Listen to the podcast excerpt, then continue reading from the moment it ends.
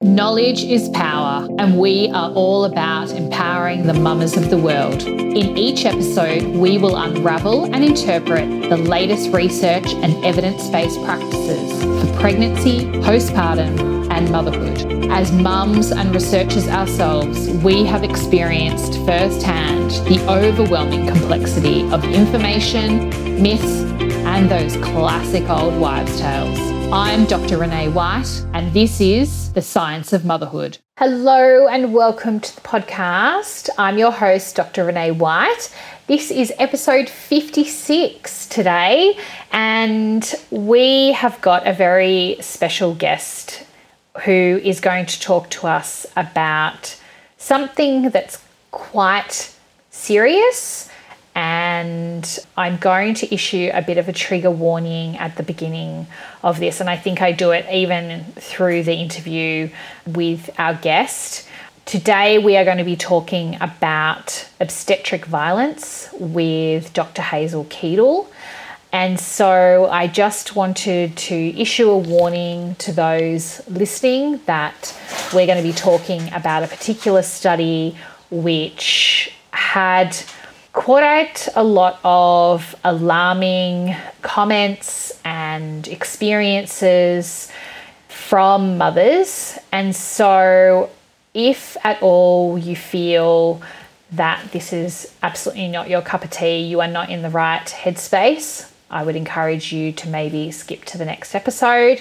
If you are happy to continue listening, and if at any time you feel that you find yourself needing to talk to someone after listening to this, please either call Lifeline.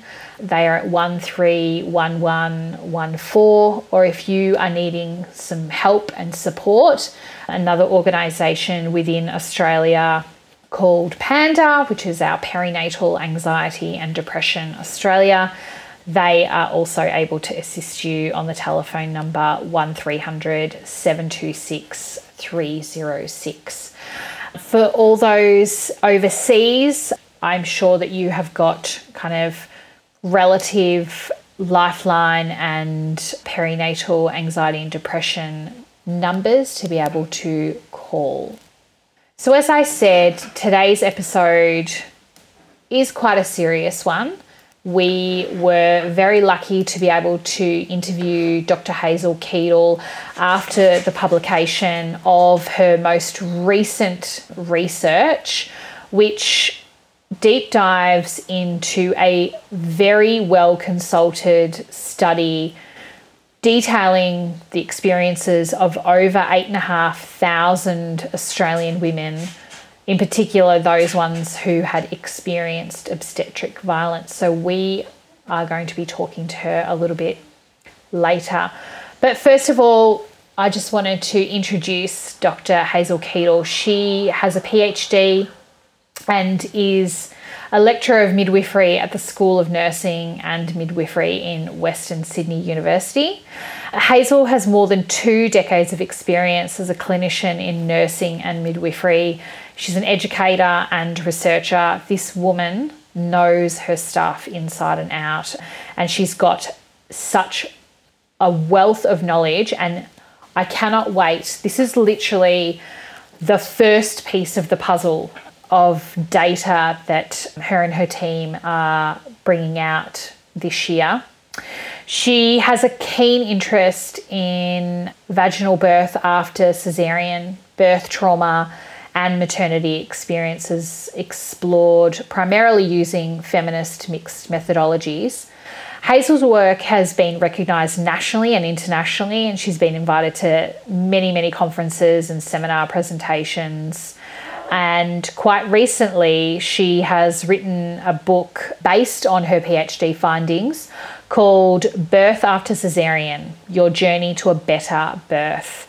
Um, I have a few colleagues who have that book in their back pocket as midwives, and they, I've seen it, they've like just got tabs everywhere through the book and things highlighted.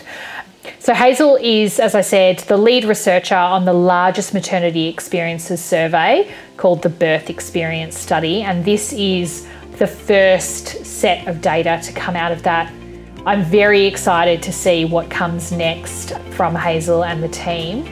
So, without further ado, here is Dr. Hazel Keedle. Hello and welcome to the podcast, Dr. Hazel Keedle. Thank you so much for joining us today. Well, thank you for having me on today.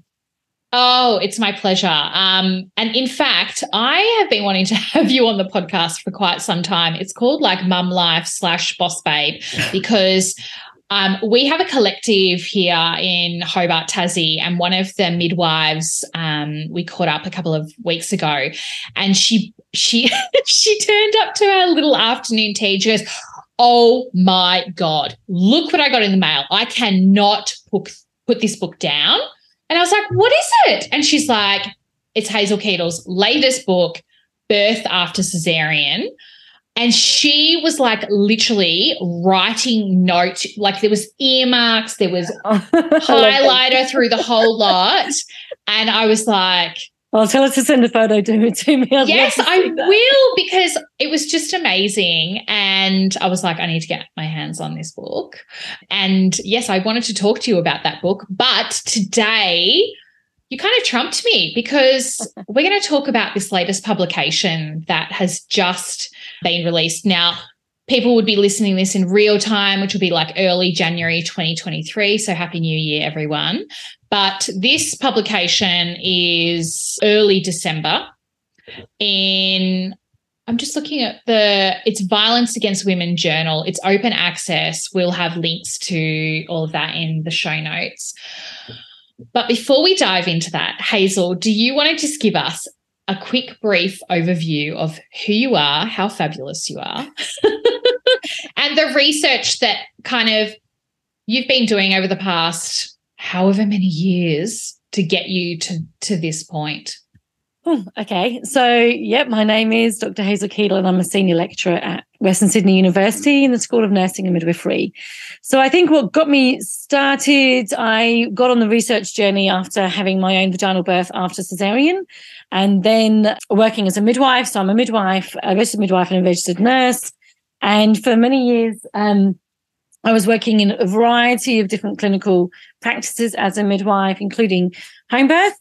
And then I got into the research pathway through doing my own um, research uh, project on home birth after cesarean.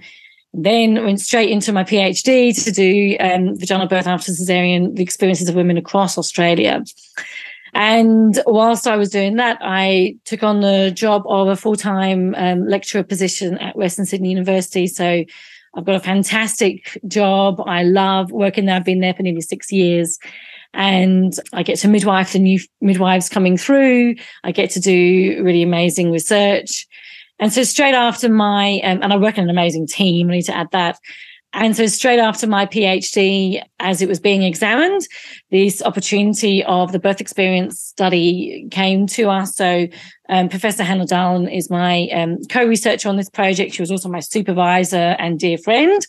And they, the producers of Birth Time went to her and said, can we do a survey to go along with the movie, the documentary? So, uh, we, uh, first of all, it was like, oh, I don't know if we can. But then Hannah thought, oh, Hazel's just finished her PhD. So, She's got some spare yeah, time. Hazel can do. so I stepped in um, as the lead researcher. It's a co-design project, and that's what I've been then doing for the last few years. I did also then write a book as well. As soon as my PhD was in, I wrote a book for women based on my PhD about birth after cesarean.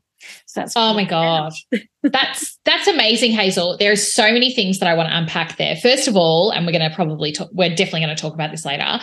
I think the listeners at the end of this conversation will probably do like a hail mary of like thank goodness we have people like you teaching the next generation of midwives because the stuff we're going to talk about today is very heavy and I'm assuming, and I would love your opinion on it.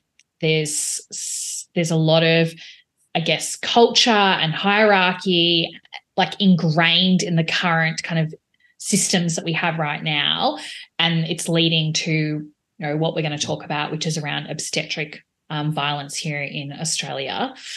You've already touched on quite briefly the fact that this Australian Birth Experience Study, or BEST, was a co creation. And I just wanted to highlight because as a previous scientist, I think some people don't maybe appreciate what goes into a study like this. And a lot of people just look at the highlights and not the methodology that goes into it. And I in our previous discussion with Hannah, we went in depth around, you know, what makes a good paper, what makes a good study, how robust it has to be, and the way that you interrogate the data is so critical. And I just wanted to alert people. I thought this was such a wonderfully consulted study. And I'm just going to read out one of the par- paragraphs, if that's okay with yeah. you, because I I really want to hammer home to people how important this was and so so well considered. So as you said, it was a co-creation between academics, consumers, and filmmakers of Birth Time, which I saw. Everyone, oh my god! If you have not seen that, people go out go and see, see that movie.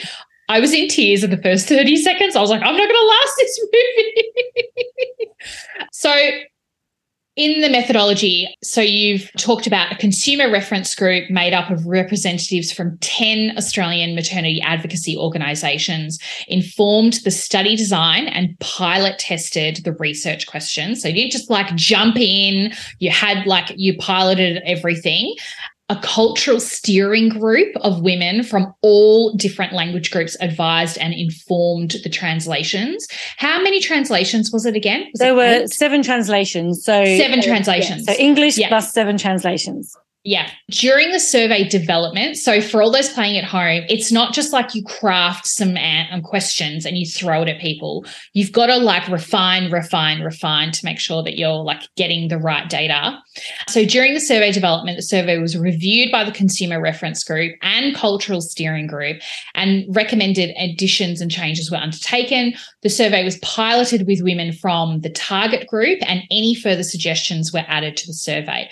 The final version of the survey was submitted with the um, ethics application, which PS that always has to go through. Like, and that sometimes can be quite an arduous process as well to get it through an ethics committee. Well, it can be. You never expect them just to give you a yeah. yes straight away. They always come back with a few different things that need yeah, to happen. Yeah, absolutely. It can be really hard. So I just wanted to highlight that because I think sometimes, as I said, people gloss over it and they don't appreciate the the hours and the considerations that are made when it comes into a study like this. So, bravo to you. Well done.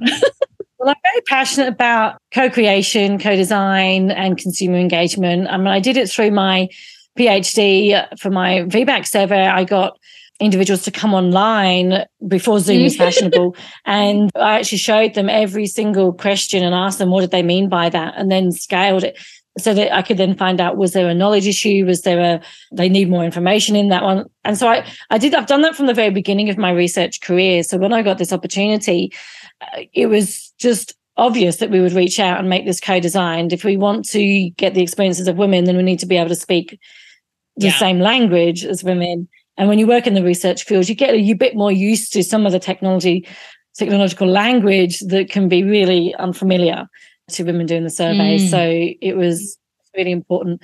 And just to add, there was a professional organisation as well, which was the Rhodanthe Lipsett Indigenous Midwifery Scholarship Fund. I think I may have got that right, and and they were part of it as well. So um, yeah, they all helped design the questions. That's why some questions in there, such as the obstetric yes. violence one, got in there because they would say to us, "Can you ask about this? Can you ask about that?" And in fact, it was our consumer organisations that said.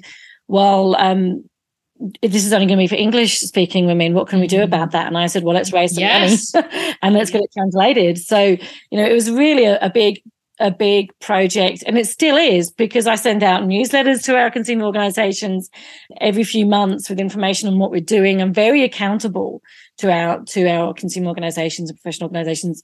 I see them as our mm. partners and our supporters of this study. Absolutely. And I'm sure like we'll get to this because you know, nothing changes with just a single research group. This is, as I said at the beginning, something that's going to require a huge cultural change. And yeah, having those partners on board from the get go, I think, is just fantastic. So well done to that. So let's kind of dive in, but I want to set the scene as well. So, this, as I said, this is a very heavy topic. Um, it may be quite triggering to some women and um, support people as well who have supported, you know, women through this process. But today we're going to talk about this publication that details the experience of around 8,500, over 8,500 who completed the survey, and in particular, their experience with obstetric violence. And I think it's really important that we actually define what that means in the beginning. And I know you touched on this in the paper because in some instances, people thought that they may not have actually experienced that because of what they narrowed it down to being only obstetricians. Can well, yeah. that's right. They, it is a um, it is a recognised term by the United Nations. It's recognised as a form of gendered violence, but it's not a recognised term. I think in community mm. in Australia, it's not something that we use, and so uh, we wanted to ensure that when women read the question, they didn't just think, well, no, that's not me. I don't even know what that means. And so just mm-hmm. gloss over it. So actually in the question, we put a definition mm. in there so that women could read, you know, have you experienced this or do you think you experience this? And then read the definition. And then, and it's really the only question we put a maybe in there. We put a yes, maybe, or a no, because some women might go, well, I, I recognize that just that definition now. Maybe I did. I'm still not 100% sure. And I didn't want to lose those yeah. um, stories either.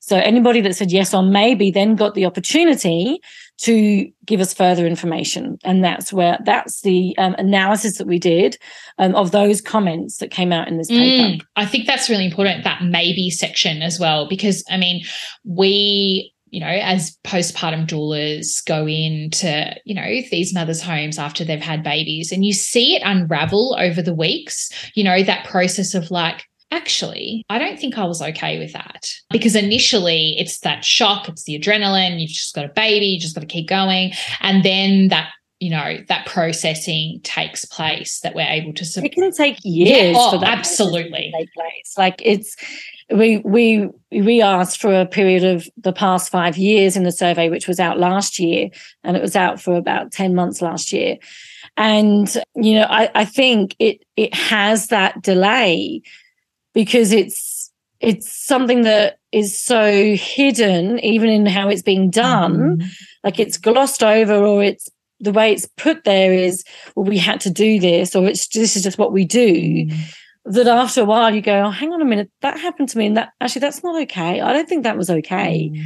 and i think a lot of women from hearing this and from reading the newspaper articles about this and the radio that I've done will start thinking, actually, did I experience that? Yeah. So this can be very triggering content and it can be quite illuminating content because it makes you reflect and think, did I experience that? And I've recently spoken to to a woman who is a much more mature woman, um, had babies a long time ago, and has come to the realization of what happened to her just recently. Mm. That's so sad.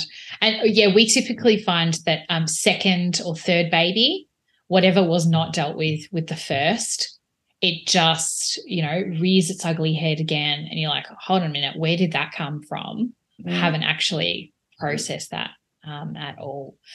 So, are you able to walk us through what were your main findings in this particular study? Can you walk that through with, with the listeners?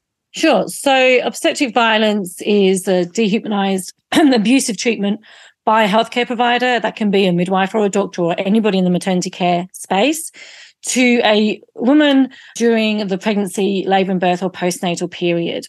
And so once we asked that question, uh, we found in the yes, maybe, no, when we put the yes and maybes together, and there certainly weren't any maybes that were not obstetric violence, that there was more than one in 10, so 11.7% of women that identified yes or maybe in the survey. And then from that, they got offered to do this uh, open text comment. And from that, we had 626 women share stories. So we use a process called content analysis and our research assistant, Warren, who happens to be my husband as well. He's an amazing researcher in his own right. He started off the content analysis, which is basically putting all the comments into a software and going through, reading through every single comment and then categorizing them into the different types of, of categories that came up. And then we go through lots of different processes to go through that and quality of checking. And I then did another analysis and, and it goes, and Hannah does an analysis and we do it all together as a, as a research team to decide what are these, th- what are these categories really saying? So there were three main categories, and that was I felt dehumanized, I felt powerless, and I felt violated. And the dehumanized really um, focused on, I think, language and feeling like you're just a number in the whole big system, not really. I guess also dehumanizing in our in the language of body parts. So saying things like, you know, your cervix isn't isn't designed to dilate. Um, I'm not sure what else it's designed yeah. to do. Your pelvis isn't big enough. Like really breaking down a woman from her whole to body parts. Yeah. But being also being shouted at, being yelled at, um, being dismissed.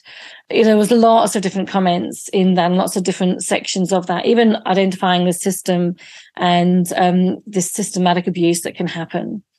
The powerlessness was was was one step further where women were really take their power was taken away and that could be done through through non-consent so being pushed to have interventions or actually not being given pain relief when asked for being belittled in their choices not having any of their choices or decisions respected but in you know in the in quite a dismissive and, and uh, abusive way and also use the use of coercion so if you don't do this your baby will die mm. is you know we we call it the dead baby card as if it's okay to give it a category it's actually not okay mm. yeah. because the woman is never in a position to be able to do anything else but either stand up and say yeah that's sure i'm happy for my baby to die which no woman is yeah, ever going to do exactly or you know it's expected that you would then follow the coercion and then agree with what the healthcare provider is is saying, which may not always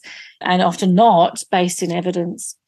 And then all the way through to violated, and they were in instances of physical and sexual assault.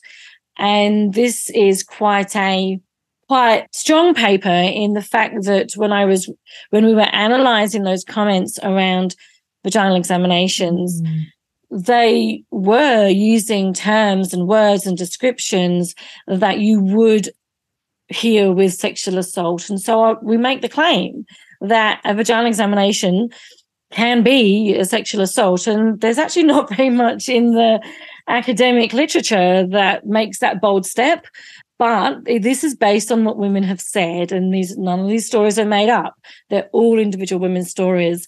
And when they use the terms that we that you know and i've got a whole sentence in the paper that lists all the terms that were used yeah. they're, they're strong terms and so i think we we can't we can't deny that we can't hide against that so also in that violation was also physical abuse so being held down having extremely rough physical examinations not just the the, the vaginal examinations were separate to that and uh, maybe grabbing of the breasts really quite roughly during, you know, breastfeeding, when looking for breastfeeding support, or after the woman's had the baby and midwives are, we call the term rubbing up the fundus. Um, you know, still that can be done with the woman's consent and explaining and doesn't have to be extremely painful. We're certainly not reaching for the spine when we do that.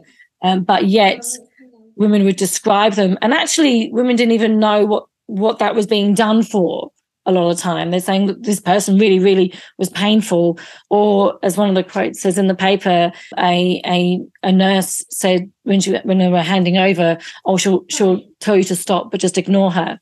So there that, you know, it went all the way through to physical and sexual assault and episiotomies, um, or unconsented episiotomies, or not episiotomies giving without anesthetic, or just threatening to do that you know, like one, one example of a doctor standing there and going snip, snip, snip, snip, snip with the scissors to go, this is what, you know, like in a threatening manner was enough to be uh, a, an experience of obstetric violence. So it covered a whole big gamut. And I actually think it's important to identify that because obstetric violence shouldn't ever be what we see as academics or what healthcare professionals say, well, maybe that was violent, maybe that wasn't. It really needs to be from what women experience because they're the ones who are then going on and we're just expecting them to be amazing mothers whilst actually getting over a traumatic experience. Oh, absolutely. And you know, after reading something like this, it kind of just made me, you know, check and go, well, no wonder our rates of postnatal depression and or anxiety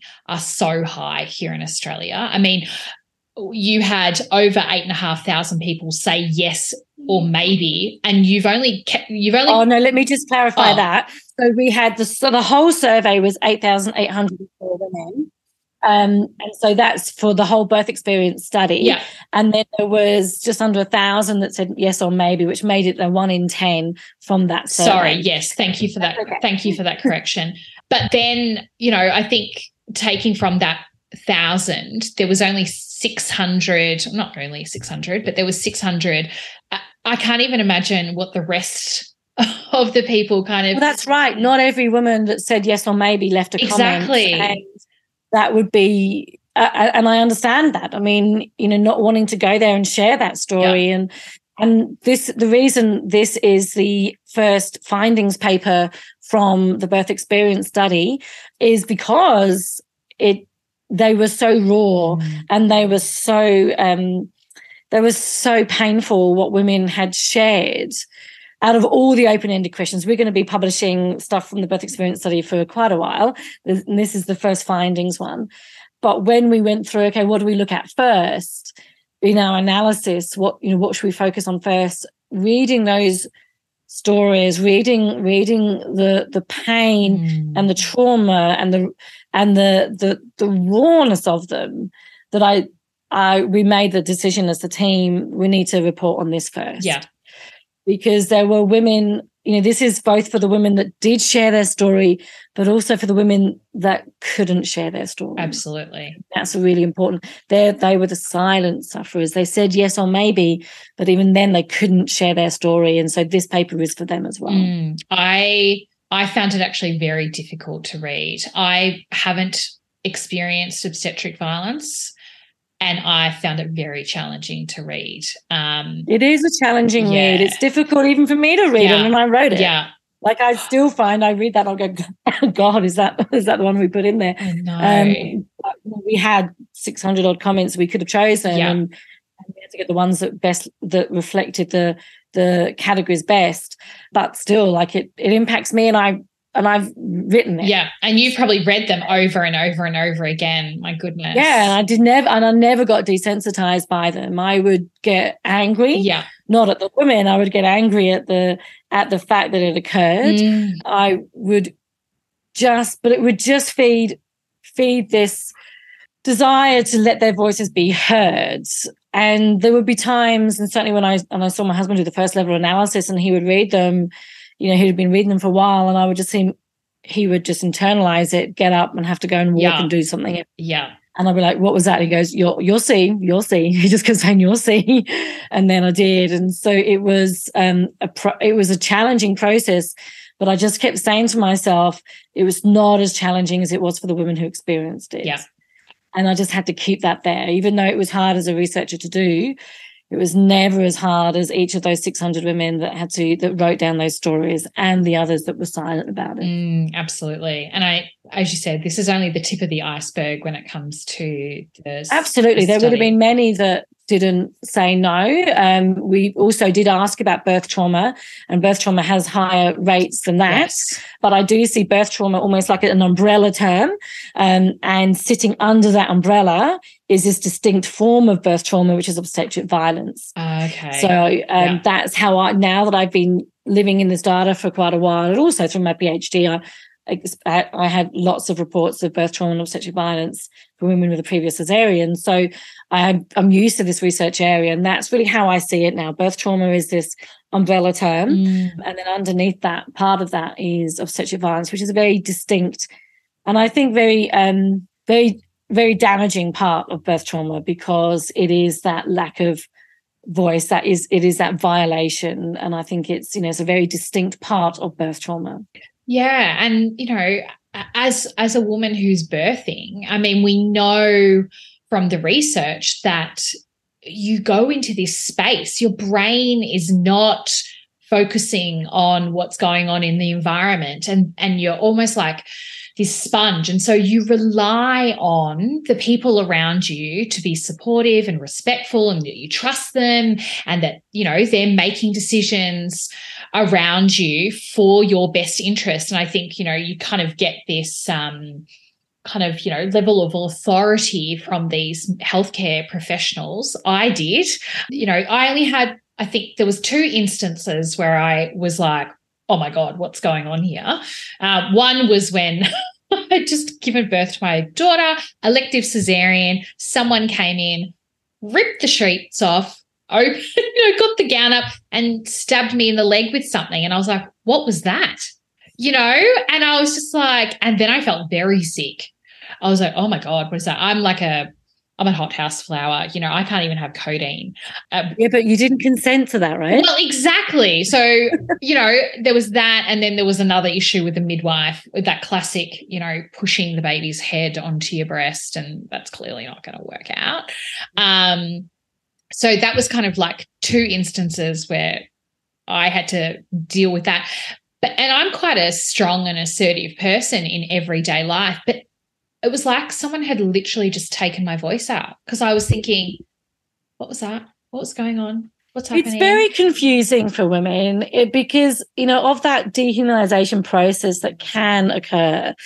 You know, we we have our young women, we teach them about consent in high school. We we I mean we have we have terrible rates of violence against women in Australia in intimate partner relationships. And we have a lot of media about that but you know we we are getting better at educating young men and young women about consent about respectful relationships.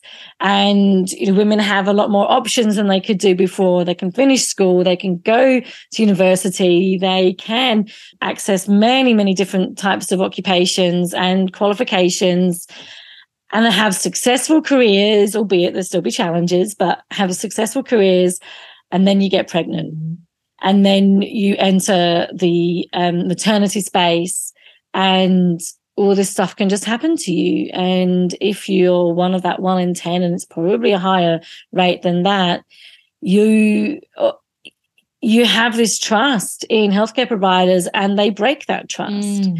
and they abuse you and they and and this isn't all healthcare providers otherwise it would be 100% yeah. so you know this isn't all but the fact that there's more than one person in this country having it means that we need to we need to talk about it.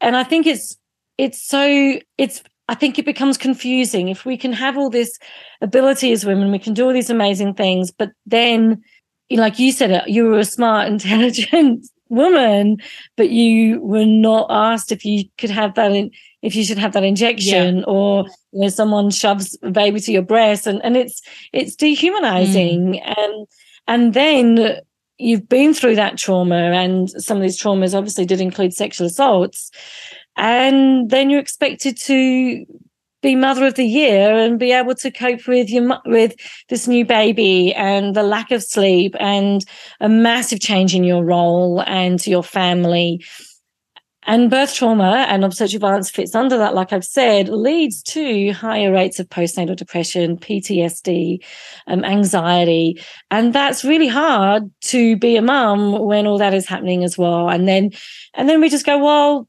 you know, then women kind of get gaslit by just saying, well, at least you had a healthy baby. Oh, yeah. Oh, my goodness. And there's this whole expectation that, well, birth is painful and birth is, birth is um, you know you you you leave your dignity at the door. No way you shouldn't be leaving your dignity at the door. I i am a midwife and for many many years i've worked with women who've had healing births. Mm. they've had empowering births. They've had triumphant births.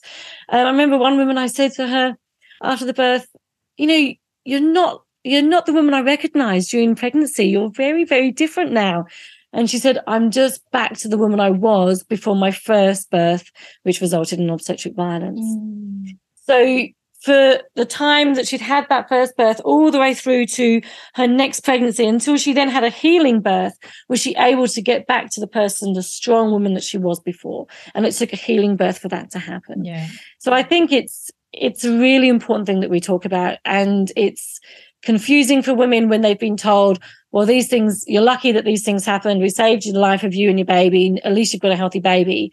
And that's not right. Women, all women deserve respectful maternity care, regardless of the mode of birth, regardless of what happened during that labor and birth.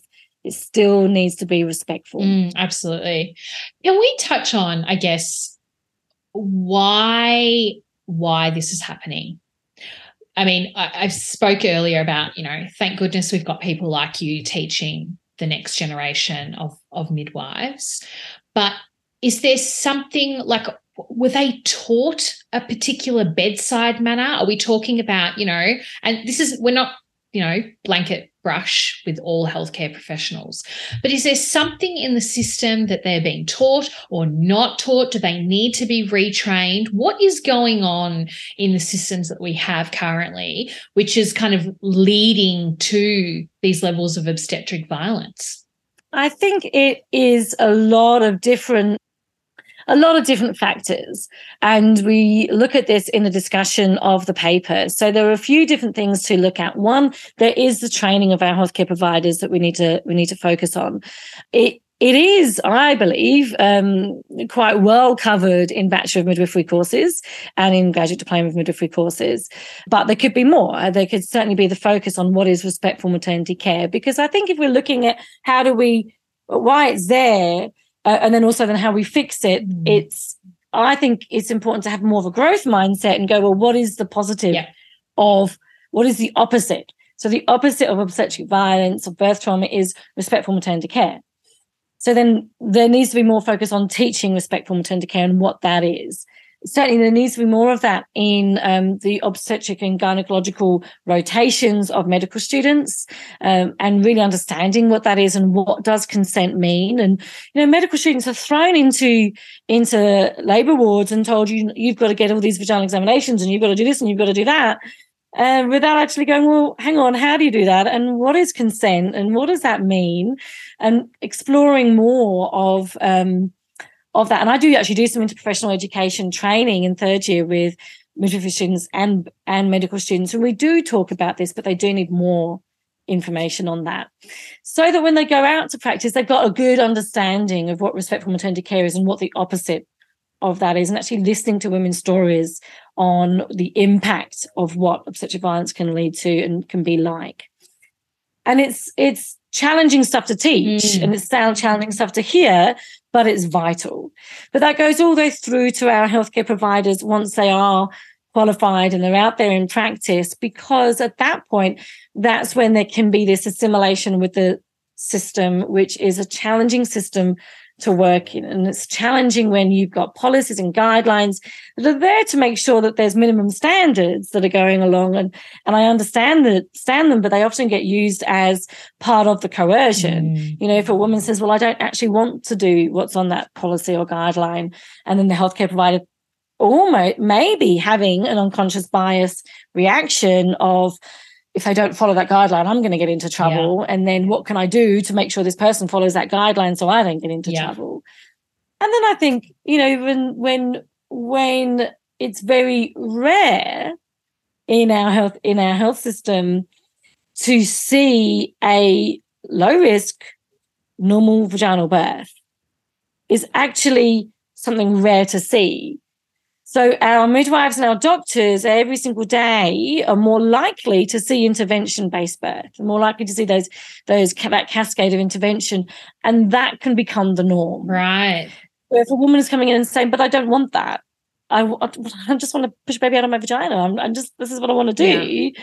But actually, that's that on its own is fairly rare in a in a in a hospital setting and so then the the the midwives and doctors working in that are very used to using intervention and relying on intervention rather than relying on women's experiences and maybe um, their their actions and their and their and their their behaviors and their vocal noises. Why do they do um, that? Have they got to push them through quickly? Is there like a time or a checkbox thing? Like I'm curious to know. I mean, I had an elective well, cesarean. It almost become so. standard practice. Okay. I mean, if we look so at, they're just like, right, you know, this is the normal procedure. Let's just, if you don't progress by this you time. only have to look at our Australian birth statistics to see that. Our mother and birth rate shows our cesarean rates are increasing, mm-hmm. shows that our inter- intervention rates are increasing, shows that our um, our episiotomy rates have doubled in the last 10 years, and there's no research to support that. What is so, going on there? I read that in the paper. Like, I think was it that they went down and then all of a sudden they jumped like a huge was that the statistic oh, that I read? Into fashion. yeah, yeah, yeah, they have increased.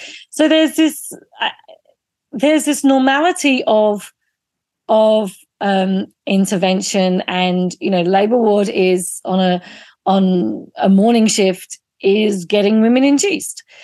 So it's it's such a um, a routine practice mm-hmm. that it's very difficult for for women going in there who maybe don't want that. Um, and and then we do know that you know those increased interventions, that cascade of interventions, uh, and then again, the system is under a staffing crisis right now. You know, we need more midwives, and so when you've got a midwife caring for four or five women rather than providing one-to-one midwifery care, mm. then it's very difficult and it's very demoralizing for a midwife at the end of her shift to sit in the car and feel like oh, I wasn't able to be the midwife I wanted to be. Mm. And so we're seeing midwives leave the profession. We and we have bullying in in healthcare. It is rife. So there are issues with there are issues with ed- education. We need more education on respect for maternity care. There are issues with individuals who have maybe maybe don't feel so comfortable with women who are choosing outside care outside the guidelines or have just become so um, institutionalized that they don't see that what they're doing can actually right. be violent or a lack of consent but then it also goes wider you know there is there is the issues of of workforce of lack of staffing around um, and this over reliance on policies and guidelines and risk mm-hmm. and it just makes for a very messy and confusing experience for women who are planning to birth their baby and expect that they will have a respectful maternity care experience. But there are changes and there are things that that can change. Let's um, talk about those because I would love yeah. like you know this is this is a very explosive publication. I think it's shined a spotlight on, you know, what's going on here in Australia. And I would anticipate that a lot of people are like, right okay it's we've it's it's kind of like I felt like it was like almost like a Dr. Phil episode.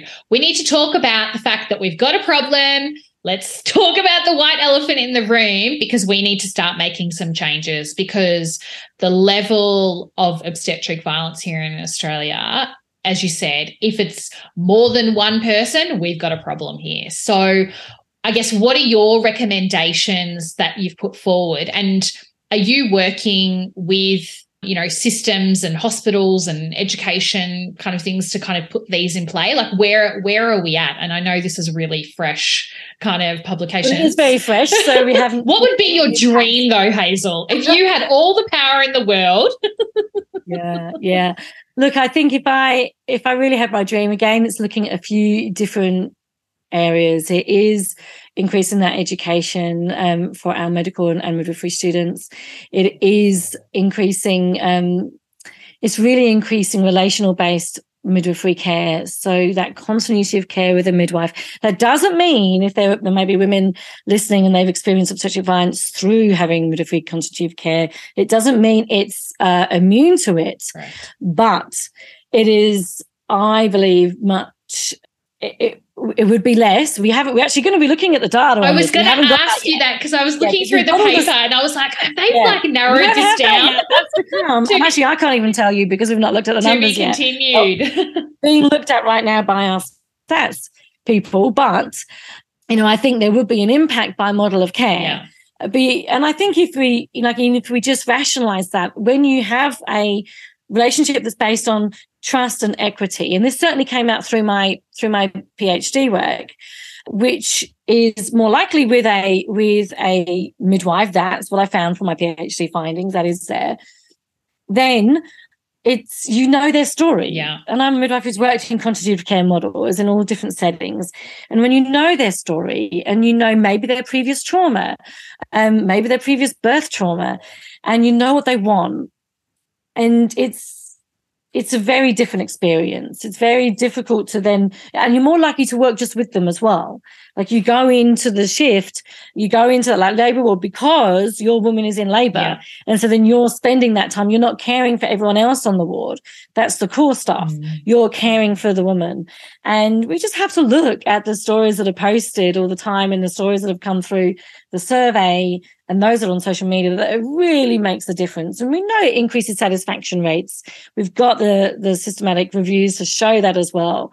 So it it's bringing more of those models in, and actually not just having a model of that in your hospital, but if if women in your area have to pee on a stick get a positive pregnancy test and then ring up to book into MGP because otherwise they won't lose your space, then managers, you got to do something about yeah. that.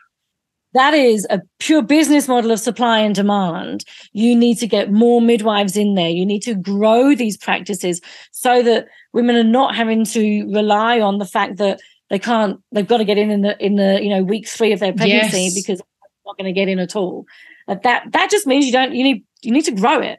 And there are some fantastic models of care out there, both private in private midwifery models and in public midwifery group practices that are doing amazing, amazing work. I guess if I was having that dream moment, I would have a dream that every midwife at some point in their career experiences work in a, in a continuity of care model because I think it changes you on a cellular level mm-hmm. about how to really advocate for a woman that you develop this long relationship with. Mm-hmm. And there'll be a lot of midwives that are not happy with me for saying that. But, you know, I'm standing on a, on a yeah. pulpit and I'm and I'm saying my dream. And I tell students that. I tell the students that that come through um, our bachelor midwifery lab, please, and also the grad dip, if you can at some point in your career, even if it's for one year up to five years, do it because you will understand what it's like to have that relationship based care. And if you go back to working outside of the continuity care model back into the system, you will have that knowledge with you. Mm. that will never leave you. Yeah. So that's that's one part of it. I really also think that um, our professional colleges and organizations need to come together so both RANZCOG and the College of Midwives need to say, you know what, there is a problem here. So how do we do this together? How do we fix the solution? Um, not running and hiding, but actually going, okay, we need to fix this. It's not a blame and shame. No. But actually it's a, there's an issue. So let's work together with this. I am not anti obstetricians. there are quotes in the paper that are midwives doing obstetric violence alongside yes. ones from doctors. And I really am passionate about interprofessional collaboration and education. So bringing them together, um, obstetricians and midwives together in training to actually learn and understand, um, getting to know each other, but also learning and understanding about consent um, and how to give respectful maternity care is is really vital. And we need our our health authorities, our hospitals, our wider health authorities go, you know what, we're going to bring that in in Queensland right now, they have some consent workshops that are going around through um, uh, Maternity Choices Australia. I think I may have got yes, that name wrong. Yes, I think that's right. and they're going around. They're going around different hospitals and doing consent training um, with as an interprofessional viewpoint of having everyone together and just going through that. What does that mean? And the other thing they've got in that is actually they've got the legal aspects. So they have Bashi Hazard as a lawyer going to those who also wrote the conversation article with us and her consumer organization, Human Rights in Childbirth, is involved in the best study.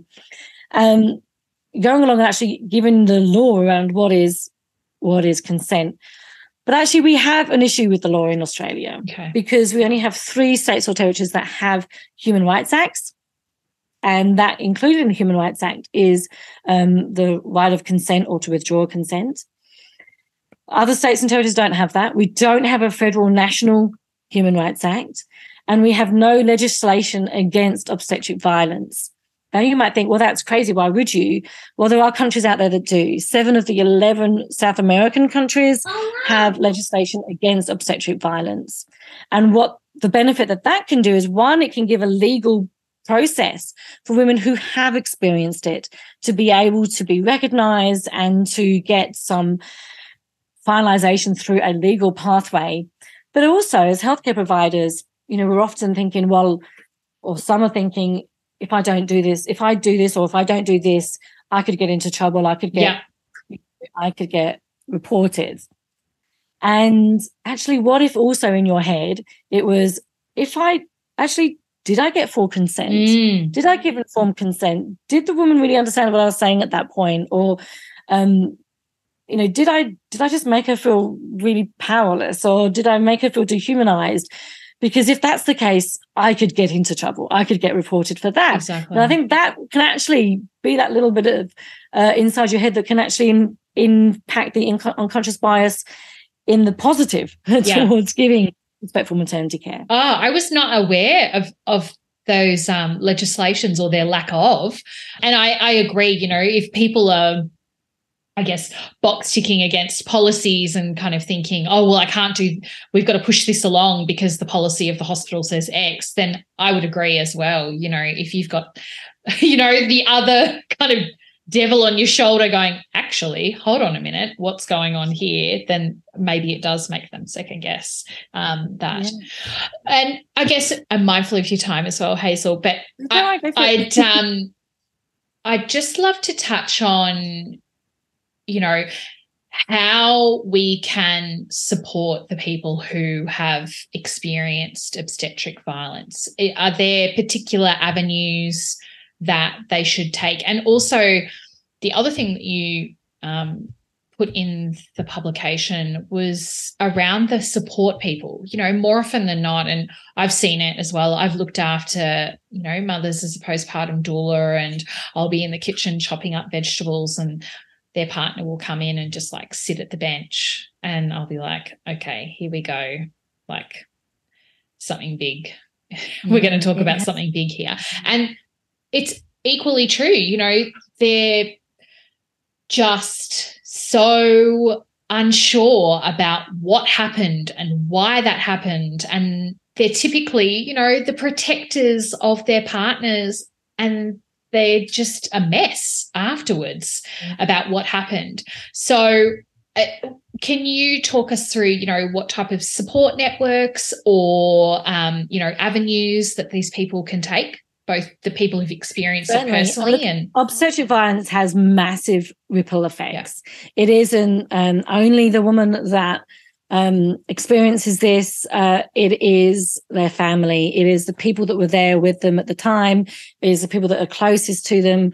Um, it is even um, the impacts of society about actually retelling stories that are negative to make the negative the normal. Mm. You know, so it's it has a massive impact, and I think it also has an impact on that baby who then grows up, and maybe their birth story is one that isn't one that's fantastic. Yeah. Uh, I mean, I always, I, I always know when you speak to someone who was born at home and it was an amazing birth experience because that's what they tell you. Oh yeah, I was born at home and my mum had this amazing, but you, it's very different if you were born, um, your birth experience um, of being born was actually one that was was surrounded by violence as well. Mm-hmm. So I think it has massive impacts mm-hmm. on society, and therefore we have to understand that there are different ways of of of addressing that too. So for women who have gone through that trauma, the need to find help. And that can be challenging mm. because uh, maybe people that they go and ask for help for um, are not even educated enough to understand the impact of obstetric violence, birth trauma, and then maybe birth trauma PTSD, which looks slightly different to um, standard PTSD in the DSM 4. So there's very different um, ways of of looking at that, but there are amazing organisations out there. There is there is um, Cope, for example, and I've just had another one that's gone out of my head. And but there are also some amazing um, birth trauma counsellors and psychologists that are aware of it, and so it's definitely worth looking that up. And if you're not sure, you know you can speak to a psychologist or a counsellor and say, what do you think about obstetric violence? What do you think about birth trauma? Like try and find out if they're the right person mm. for you. Because again, you don't want to then be gaslit and said, oh, you know, that's just normal for birth. Yeah. You're lucky you had a baby. So it's difficult, but I think there are certainly growth in this area and there's a lot more understanding about the impact of violence and, and trauma on perinatal mental health. And that is certainly growing. So that is important. Women need to have help, but also their partners and, and support people have to understand the impact of the vicarious trauma that they have witnessed uh, and what that can mean and just how that can have a, such an impact to their relationship as well. So yeah, no, more work needs to be done in that area to to offer services um, that can support both um, to support both both the woman and their support person. And then also it impacts it impacts the other witnesses in the room. So it impacts midwives yeah. um, and doctors and our students. Uh, and this, I think, is something that I, I really hear a lot from because our students come back from their placement, they start their bachelor midwifery degree so excited, so full of passion, and then they start going out on placement, and it's you know it's like a occasionally it's like a big a, a, a big slap in the face when you start seeing things and you're like I can't do anything. What happened at that point? What can I do? Hazel, give me some tools on what I can do when I'm there. Mm and that's really difficult. And I think that comes out in lots of different ways for healthcare providers. So we need to think about that as well. What offer, what support do we give them? One, to be able to stand up at the time, but also to be able to deal with the ongoing impacts of that trauma. So we've got some good things out there, some good support networks out there, but we definitely need more yeah. in that space yeah. and more research in the in what works and what doesn't work in that space as well. Absolutely. Absolutely. I think we're ready for our rapid fire, if that's okay with you. Just a couple of oh, quick questions that we always finish off with. First question What is your top tip for mothers? Top tip would be to look at your support team and I go through this in my book, like look at your support team. You are going to be doing this only a couple of times in your lifetime. So you want to be feeling like you are the most important person in that team. You want cheerleaders. You want people who practice evidence-based midwifery and evidence-based mid- medicine. And if you're not happy with them, then go find someone else because this is your birth. This is your pregnancy. This is your baby. And so you deserve to be at the center of that team and have the team working to support you. And so grab yourself a doula, grab yourself, try and get onto a midwifery consultative care program if you can and build that support team who are actually going to be there to cheer you, to support you, and to provide your support and be there right at that tip, which is the challenging time during labor and birth when you shouldn't be be in a violent situation. You should be being adored and honored and protected. And so find the best team for you in that scenario. I love that. Find your village, ladies. We've already touched on your wonderful book, but do you have any other resources, um, whether it be other books or um, you know workshops or anything like that for birthing mothers that they could grab their get their hands on?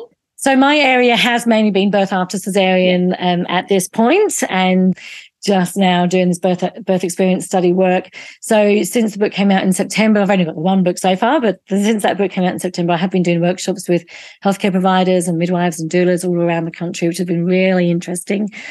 I have uh, on my profile on my social media profiles. I have a link tree. It has so many resources that I've put together there from podcasts like this to um, articles that I've written online to my publications and to um, education modules that I've got in on different sites as well. So feel free to browse through all of my all of my stuff there. And yeah, absolutely, anyone that's had a birth after cesarean, regardless of what you're planning for your next birth, then that book really helps helps you go through that journey. It does. I've I flicked through it when um, my midwife friend bought it to afternoon tea. And it was just so well presented as well. Like it's just very clear and um, really really lovely. And it's full of stories. Yes so, yes. you know, it starts off with my story and then it start then it goes through all the research and the evidence um, but at the end there's 15 stories of women from across the globe and i weave those they're in full at the end but i also weave them through the data and throughout the book and storytelling is a really important way for us to learn it is vital um, for us to really make sense of data and to make sense of of your own experience through hearing what other women have been through mm, Absolutely. And our last question, which we ask all of our guests what do you keep on your bedside table? Mm-hmm. Okay, what do I keep on my bedside table? so I have a couple of books, but I must say they're getting a little bit dusty. And um, they're books on women in leadership. Yeah. Um, I've got earplugs because I can't sleep without them. That's from years of being a night shift worker. Really? yeah. Okay. And my husband used to be a snorer, but he's not. He doesn't snore so much now. Apparently, my, but my pug does.